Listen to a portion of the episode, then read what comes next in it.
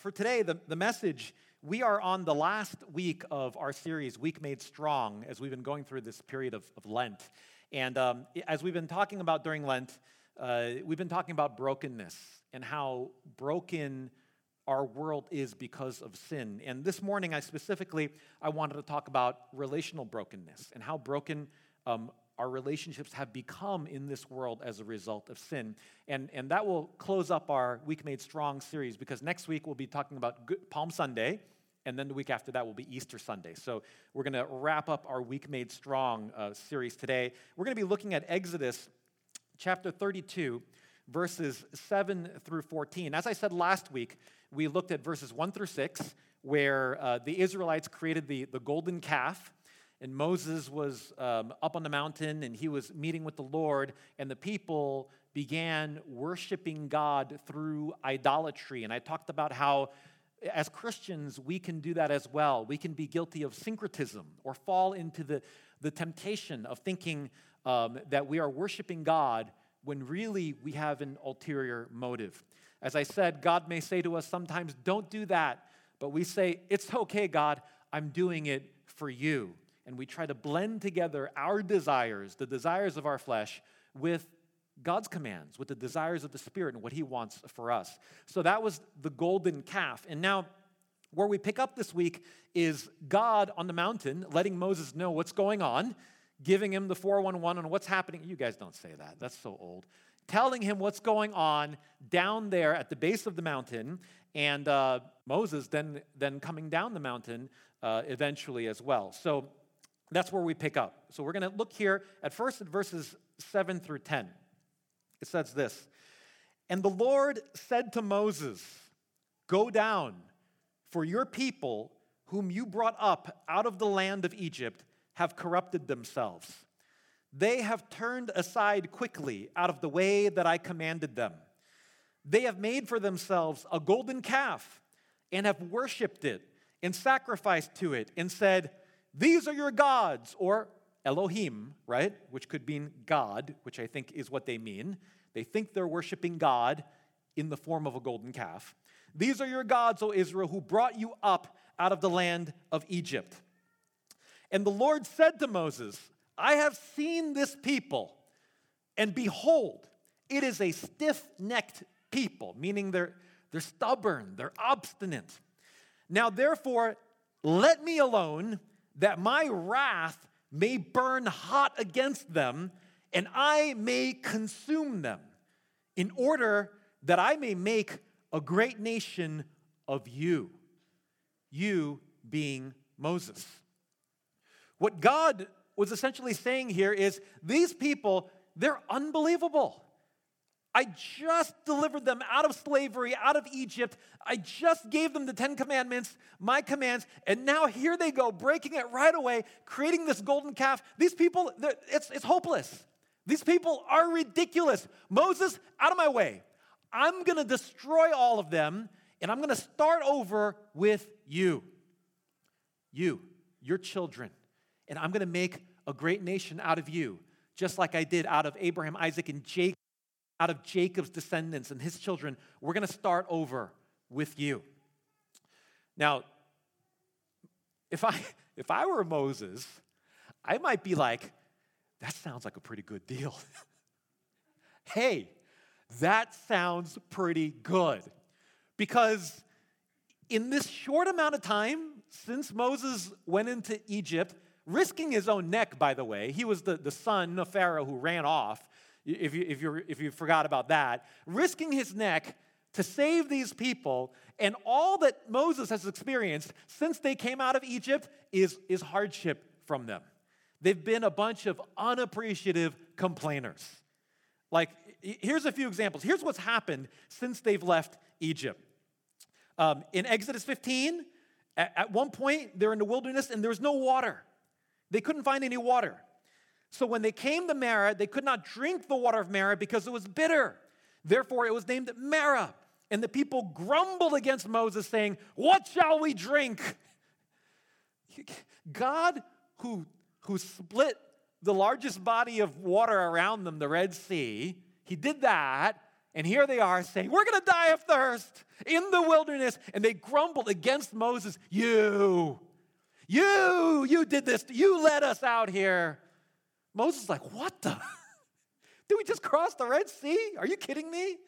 Then in chapter 16, again it says they grumbled against Moses and Aaron. And they said to them, Oh, would that we had died by the hand of the Lord in the land of Egypt. It feels very Shakespearean, right? They're just getting their drama on. When we sat by the meat pots and ate bread to the full, for you have brought us out into this wilderness to kill this whole assembly with hunger. And Moses is like, uh, you remember the whole slavery thing? And making bricks without straw, being beaten. How about you? You forgot all that? You know, you just, what, Egypt was just one big all you can eat buffet? Is that what you remember? Are you kidding me? But that's what they were doing. They're saying, You brought us out here to kill us with hunger. Thirsty, hungry. You, Moses, you, you did this to us. Then, chapter 17, it's like every single chapter, right? It doesn't let up. That chapter 17, they said they quarreled with Moses again. Give us water to drink. Again, they're complaining about water. Moses said, Why are you quarreling with me? Why do you test God? But the people thirsted there for water, and the people grumbled against Moses and said, Why did he bring us up out of Egypt to kill us and our children and our livestock with thirst? So Moses cried to the Lord, What shall I do with this people? They are almost ready to stone me. Now things getting real serious. Now the people are so hangry, thirsty, all of it, that Moses is afraid for his life. He thinks these people are going to kill him because they're so upset with him. Think about the, the, the, ungrateful attitude. And they just miraculously got water, they got food, and now again they're complaining about water. Chapter 18. Now they aren't complaining here, but look at what Moses does for these people.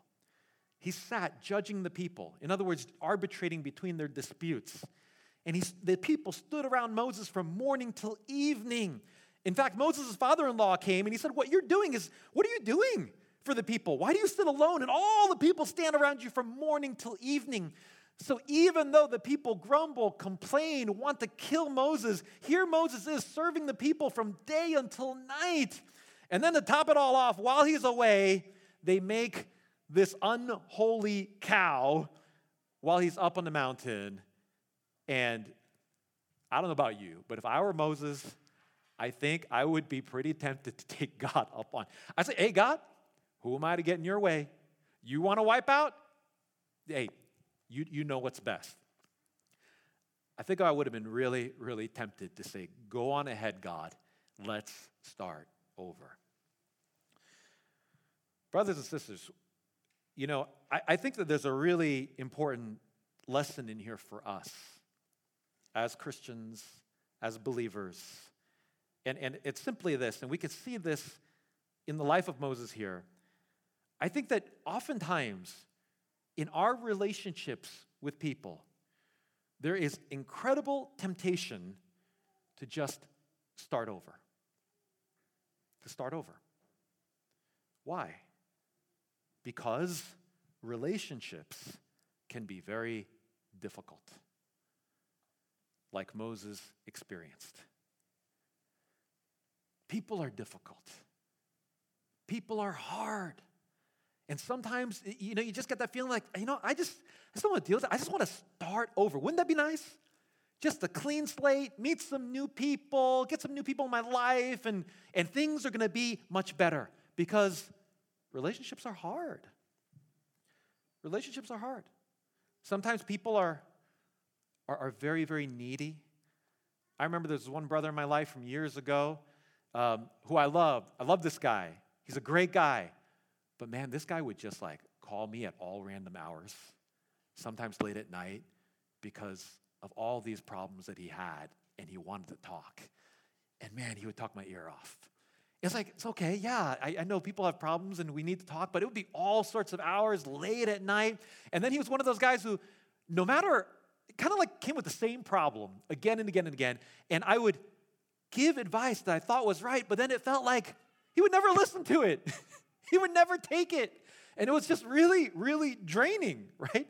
I don't know if you have an experience with any people like that in your life. Sometimes relationships can be very draining. Sometimes people can be very, very hurtful. You know, maybe you have somebody who just, just loves to tell you about his problems, and you're there and you're listening patiently, lovingly. But then when it comes time for you, to say, hey, I wanted to share something too about what's going on in my life. It seems like they kind of listen for a couple of moments before they try to turn the t- topic around back to them and back to their issues. And that can be really hurtful. Sometimes people are just insensitive or they're straight up offensive. Sometimes they're not doing anything wrong, but it's us. Sometimes people may speak the truth in love to you, maybe something that's difficult to hear, and you may feel like, you know what, I don't want to hear that because it's painful. I don't care, even if it's true. It's difficult. I'd rather not hear that, and I'd rather just hang out with some people who aren't going to go there with me, who are going to just accept me completely as I am, which is really unrealistic in relationships and friendships. Relationships are, are not easy. And so there can be a real temptation to start over, to start over with people, to start over with church, to start over with, with just all sorts of relationships in your life. Now, here's the thing we, we can do that. We can do that. You have the freedom to do that. You have the freedom to start over relationships, to start over with your small group, to start over with the churches, to start over again and again in your life. But, but the problem with that, the danger of that, is is living a life where you experience a lifetime of superficial, shallow relationships. That's the danger, and it's a very, very real danger. Um, Cigna, the US health insurance company, came out in 2018 with a survey called the US Loneliness Index. Now, that's a sad name for a survey, but that's what they called it the US Loneliness Index. This is back in 2018, back in May, and they, they found out a bunch of things that I think are really, really concerning. In this survey, they found out that most American adults are considered lonely. Most American adults are considered lonely. They found that nearly half of Americans report sometimes or always feeling alone, 46%, or left out, 47%. One in four Americans rarely or never feel as though there are people who really understand them. Two in five Americans sometimes or always feel that their relationships are not meaningful and that they are isolated from others. I, this is pre COVID, guys. pre COVID, 43% felt isolated from others. If you do this survey now, the numbers are going to be crazy. One in five people report that they rarely or never feel close to people or feel like there are people that they can talk to. Only around half of Americans have meaningful in person social interactions, such as having an extended conversation with a friend or spending quality time with family on a daily basis. Lastly, here, they said Generation Z is the loneliest generation and claims to be in worse health than older generations. Now, I, I don't know why they just said 18 to 22. Uh, maybe they narrowed into a segment of Gen Z, but we know Gen Z is if you're born 97 to 2012. Um, and this is four years ago, so if you're 22 to 26, you are the loneliest generation out there. This is, this is our country. This is the state of our relationships. Maybe some of you can relate to that as well. We live in a country of superficial relationships. It makes me think of Proverbs, where Solomon wrote, A man of many companions may come to ruin, but there is a friend who sticks closer than a brother. Solomon is saying, You can have many companions. You may have many quote unquote friends. You may have tons of acquaintances, people that you know. You have 2,000 friends on Facebook, yet you could still come to ruin because those relationships are not deep and meaningful. They're superficial, they stay on the surface. And it leads to ruin, it leads to loneliness. And, and I do believe that when we start over again and again and again, at the, at the first sign of relationships becoming difficult, this is where we can end up. So, how did, how did Moses respond? If I were Moses, I'd say, Kill them all, God.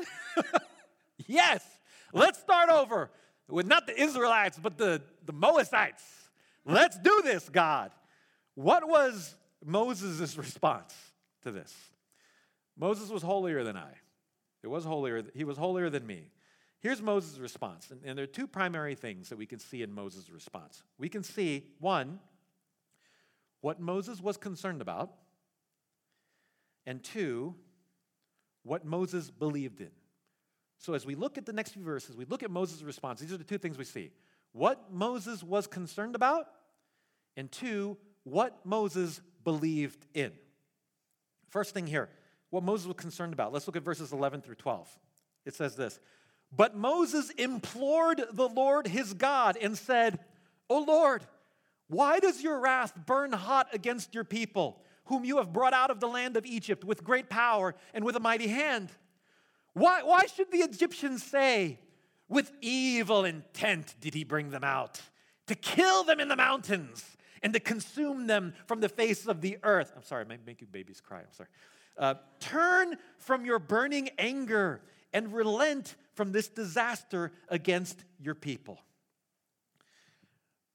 What was, what, can we, what was Moses concerned about? What can we see here? What was his concern? Moses' concern was this God's reputation. That's what Moses was concerned about. If I could paraphrase, what Moses was saying was, Hey, God, this destroying Israel thing, they deserve it. 100%. Absolutely.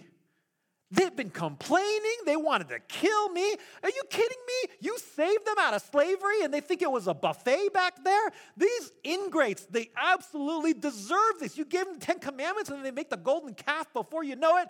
They completely deserve it. But, but, but God, but nobody else knows that. Nobody else knows what the people were, what they were doing, how, how ungrateful they were. You know, all, all, the people around us, the Israelites, the Moabites, the, the, the, the, the Ammonites, all they know is, oh my gosh, the Lord brought these Israelites out of Egypt. They crossed the Red Sea. They did these plagues on Pharaoh. Oh my gosh, it's amazing. And then he brought the people out into the, into the wilderness and he annihilated them all. What, what kind of God is that? What a cruel trick. Saved them just to kill them? God, that's what people are going to think happened. That's all they see. They don't know everything that happened out here in the desert. And then what will they think about you? What will happen to your reputation, oh God? Moses was concerned about God's reputation. Moses was concerned about what other people would think of God as a result of the people being wiped out in the wilderness. That's what he cared about. Brothers and sisters, when, when we want to start over, when, when, when you're having a difficult time loving somebody, being in a relationship with somebody, being with your brother or sister, being in those relationships, being in the church, when you're having a difficult time with that and you're thinking about starting over, do you consider God's reputation in that? Do you think about it at all? Honestly, I think most of the time we don't think about that. Do we think about God's reputation at all? What's happened to God's reputation when countless churches that could not agree about secondary matters, about something more trivial, just split the church because they said, We can't agree. And they walked away from each other rather than trying to work things out. What does that say about God's reputation to the world? When they see that when Christians can't get along, they just separate again and again and again.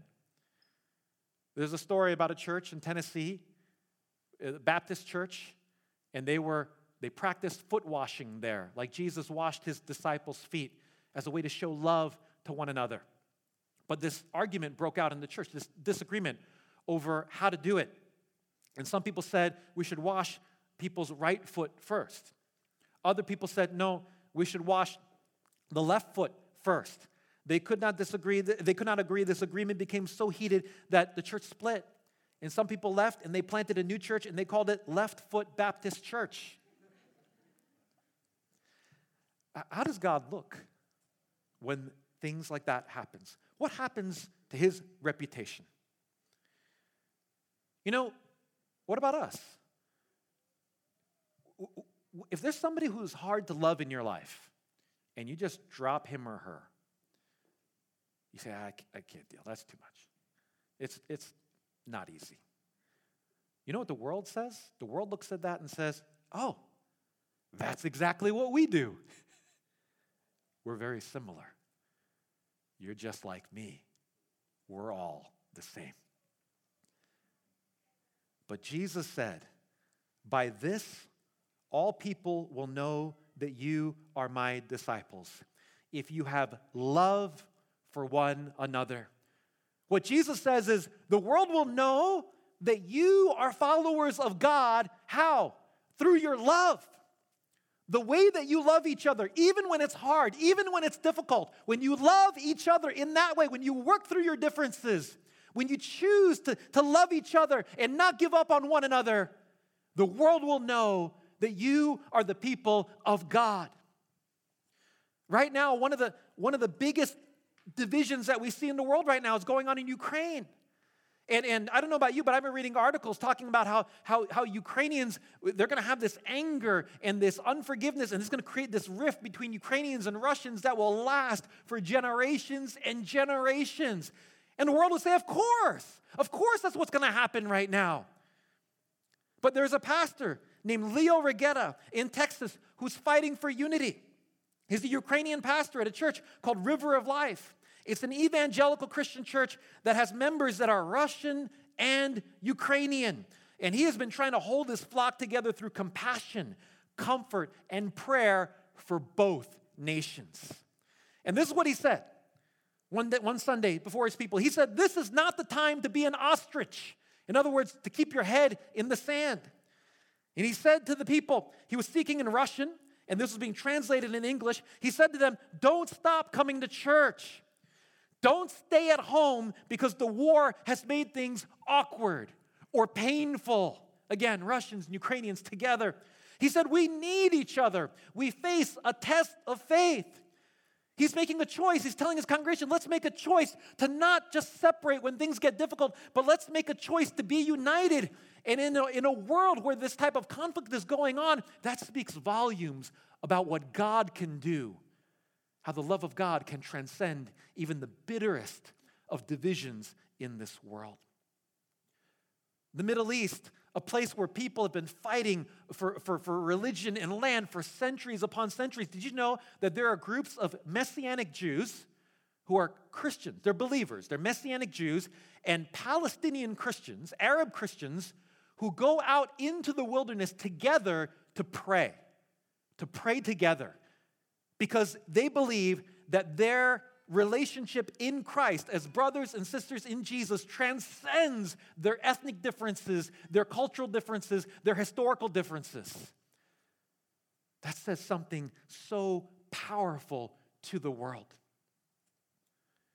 When you, when we choose to love somebody difficult, when you choose to love a friend, when you choose to love a brother and sister, when you even choose to love a coworker in a way that's different from the world, it says something to the world. You know, when I was in high school, I had a group of friends that dropped me because of something that happened. And I was so sad. I was so lonely. And not one of them came to me and said, Hey, Ulysses, things happen, but you know what? I'm still going to be your friend. High school is a social jungle. If you're in high school, to our high schoolers, you are in a social jungle. You have an opportunity, like, like few times you will in your life, to be able to love people and show what a Christian friend is like, how Christians are different. Brothers and sisters, when the rubber hits the road and relationships become challenging, do we consider God's reputation in how we treat each other in our commitment to one another. Moses was concerned about God's reputation. Secondly, what did Moses believe in? Verses 13 through 14.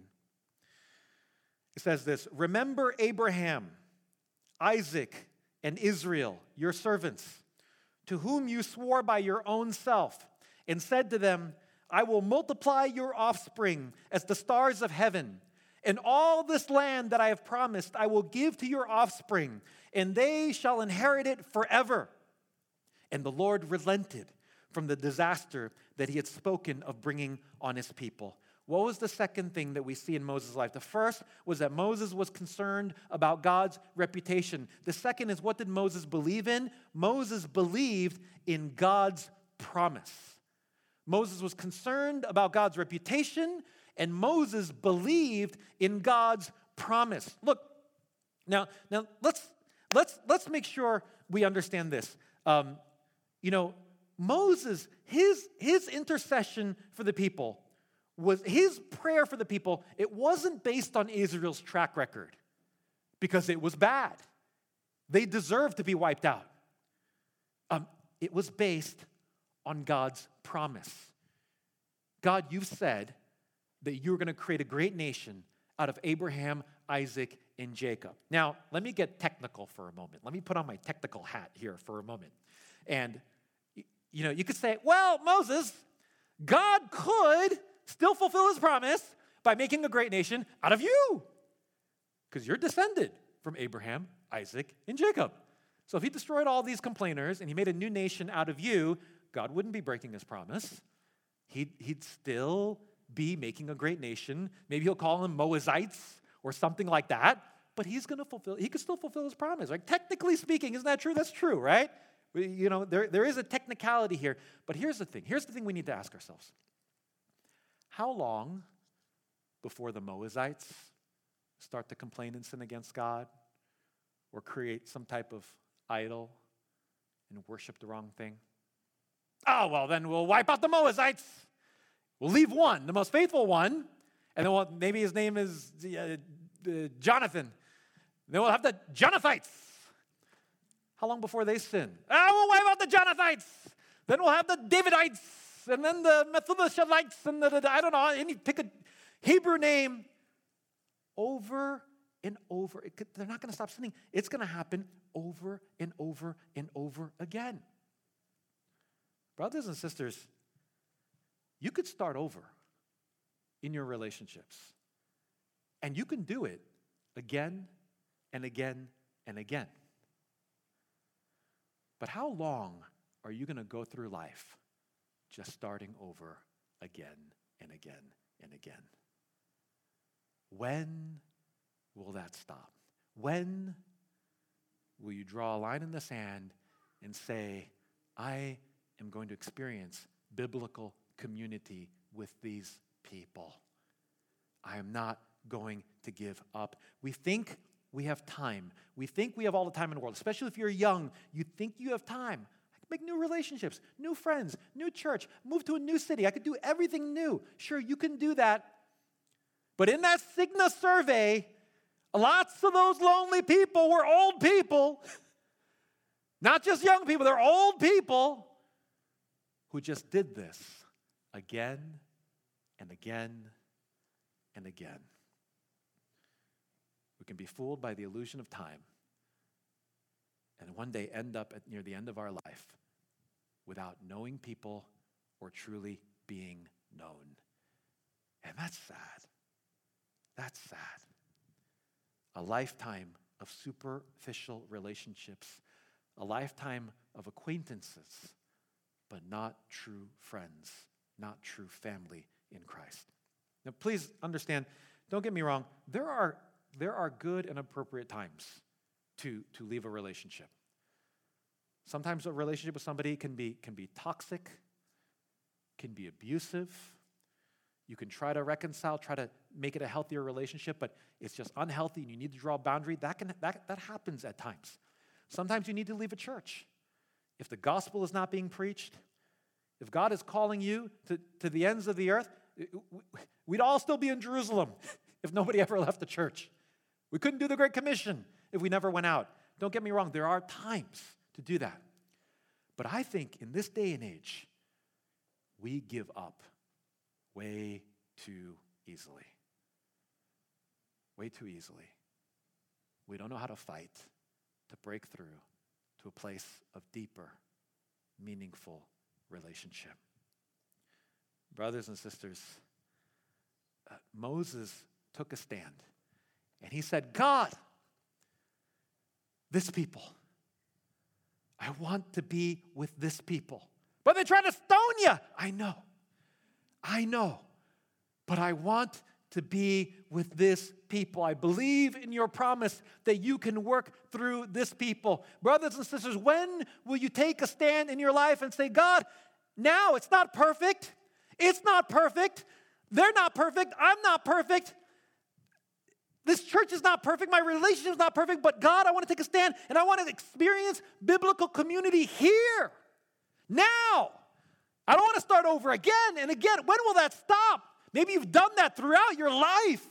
Maybe you find yourself lonely. Maybe there's nobody you can say who really knows you. Would you, like Moses, say, No, God, this people, now, for this community's sake and for my own sake, I want to take a stand on your promise.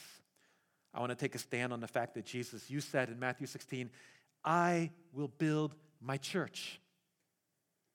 That's your promise, Jesus. And I'm going to stand on that promise that the church is ugly sometimes. But you are going to build it. It's not Israel's track record, it's not the church's track record, it's your promise. That's what I believe in. That's why I stand upon that. That's why I'm committed to the relationship. That's why I continue to try and I don't give up because of your promise. Because I believe, going back to Proverbs 18, that there is indeed a friend who sticks closer than a brother. That that is the relation, that is your desire for me, God. That is your desire for the church. That's what you want to see in biblical community. That is something we can experience here. A friend who's closer than a brother. There is in the kingdom of God, through the promise of God, through the grace of God. How long will we go on? starting again and again when things get difficult.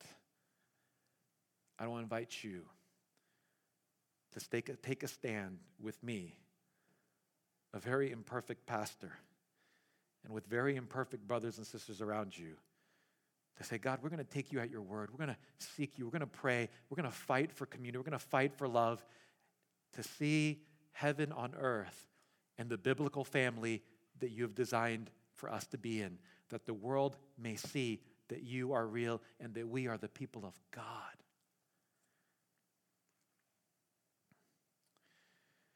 Let me just close by saying this. I'll invite the worship team up at this time. Moses said, near the end of his life, in Deuteronomy 18, he said, The Lord your God will raise up for you a prophet like me from among you, from your brothers.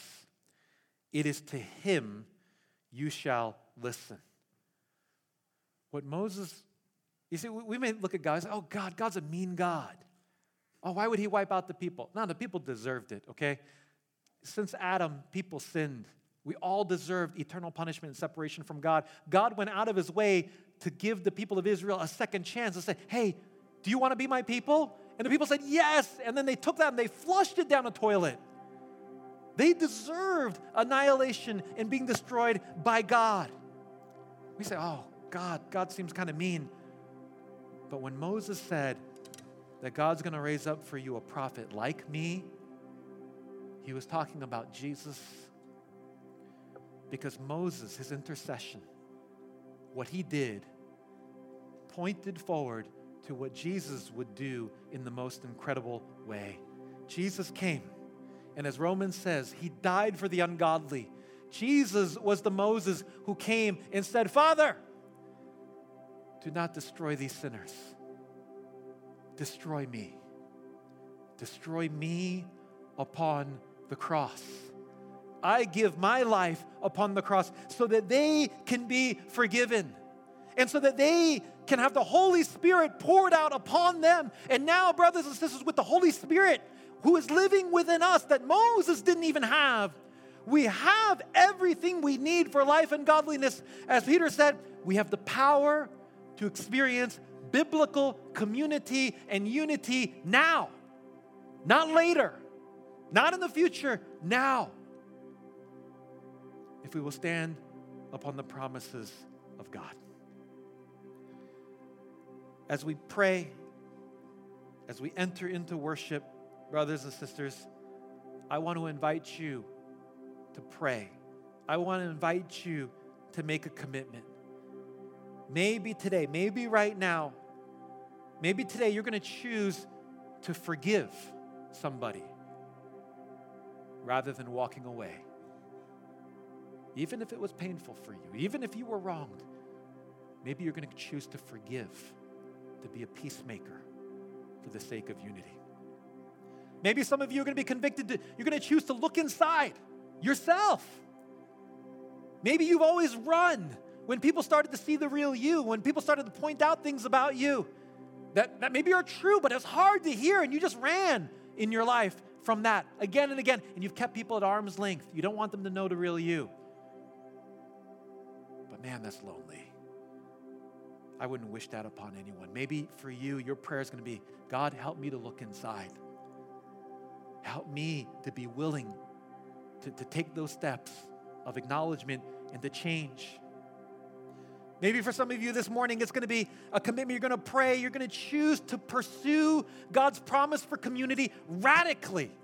Radically. You're not just going to chill. You're not going to say, oh, I'm just going to come to this church. And, you know, if relationships go deep, great. If not, oh well, I'll find another place.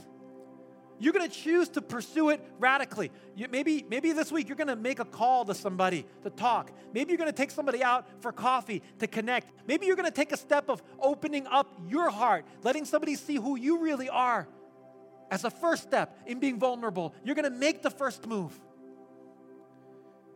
Maybe God is going to challenge you and convict you to pray like Moses. Man, I think we need to pray. I think we need to pray for that. This Tuesday night, our prayer meeting to pray for this type of community here, one that doesn't give up on each other and that says, we're drawing a line in the sand. God, this place, we want to experience you. Brothers and sisters, don't start over. Start forgiving. Don't start over. Start loving. Don't start over. Start looking inside. Start praying Start opening up. Because that's what our Lord Jesus did for us. He never gave up on and he never will. Let's stand together as we respond, as we enter into worship.